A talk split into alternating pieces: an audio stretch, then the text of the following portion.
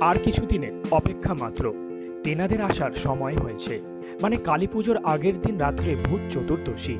Hello everyone শহর কথার ন নম্বর এপিসোডে সকলকে জানাই স্বাগত।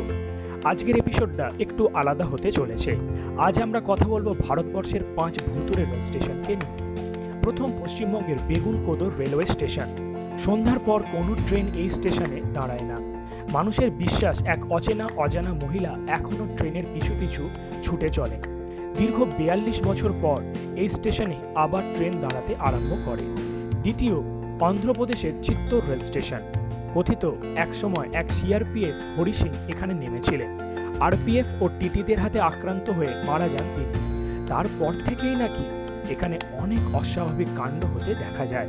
তৃতীয়, হিমাচল প্রদেশের সিমলায় বার্গ স্টেশনের কাছে তেত্রিশ নম্বর টানেলে যাত্রীরা যেতে ভয় পায়।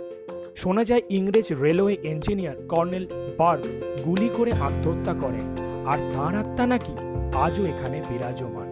চতুর্থ, উত্তরপ্রদেশের নৈনি রেল স্টেশন। শোনা যায় স্টেশনের কাছে থাকা নৈনি জেলে একসময় স্বাধীনতা সংগ্রামীদের অত্যাচার করা হতো। হয়তো তাদেরই আত্মা এখনও আছে।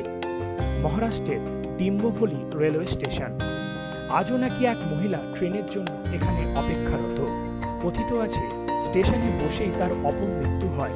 তাই তার আত্মার উপস্থিতি অনেকেই অনুভব করেছেন এখানে।